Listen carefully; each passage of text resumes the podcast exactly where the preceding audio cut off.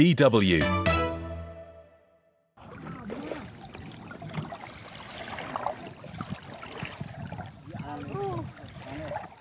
Floating on the water's surface, plastic waste blankets the ocean as far as the eye can see. Here, north of Jakarta, it's a grim normality. In Indonesia, as much as 3 million tons of plastic end up in the ocean every year. Nory Mulyono wants to change that. How can we solve it if we do not have uh, something to replace this plastic? Because, of course, we cannot go back to our ancient to live without plastic as a packaging. So we have to think about this environmentally friendly packaging. She's found a way to make a plastic wrapping alternative from one of the sea's natural cleaners seaweed.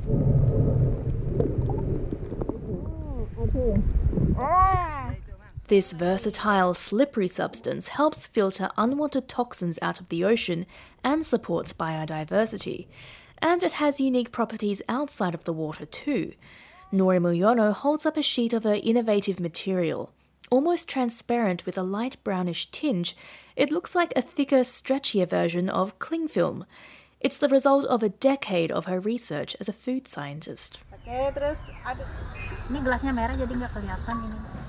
The red algae Mulyono uses contains a special polymer that makes it very pliable.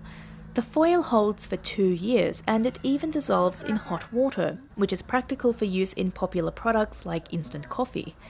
More than 200 companies worldwide are testing the foil.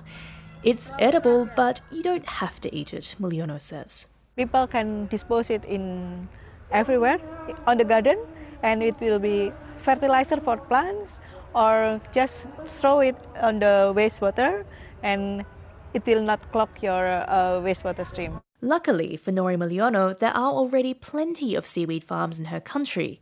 Seaweed is grown for food and other uses like cosmetics. Indonesia is one of the world's biggest producers of seaweed, with around 200,000 farmers working in the industry. Abdul Sakur cultivates 300 lines of greeny purple weed in Panggang for clients, including Mulyono. Seaweed farming provides a stable income for Sakur. bisa kita budidaya kembali. Ah, ini bisa menjanjikan Seaweed farming is full of promise.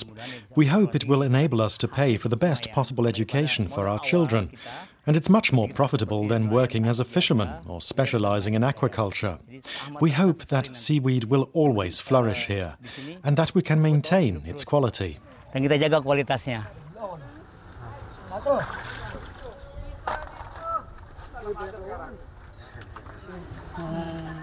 The seaweed business here is often a family affair. The women tie seaweed seedlings to ocean lines and take care of the finances, while men are responsible for the cultivation and harvest. Around 2,000 families are involved in supplying for bioplastic, and they're key to her business concept. The most important things that drive me to passionate in this is about coastal communities. They are living in rural area, so uh, they have no access to fulfill their basic need. So some of them also have been the victim of human trafficking. So I think it's very very important and urgent to help them to improve their livelihood. Once the pandemic is eased, Nory Mulyono will need more suppliers to scale up production. It's primarily big food chains and cosmetic distributors who want to see their products wrapped up in seaweed. Demand for her plastic free packaging is growing. What seems like an undesired weed has massive potential for the future. DW.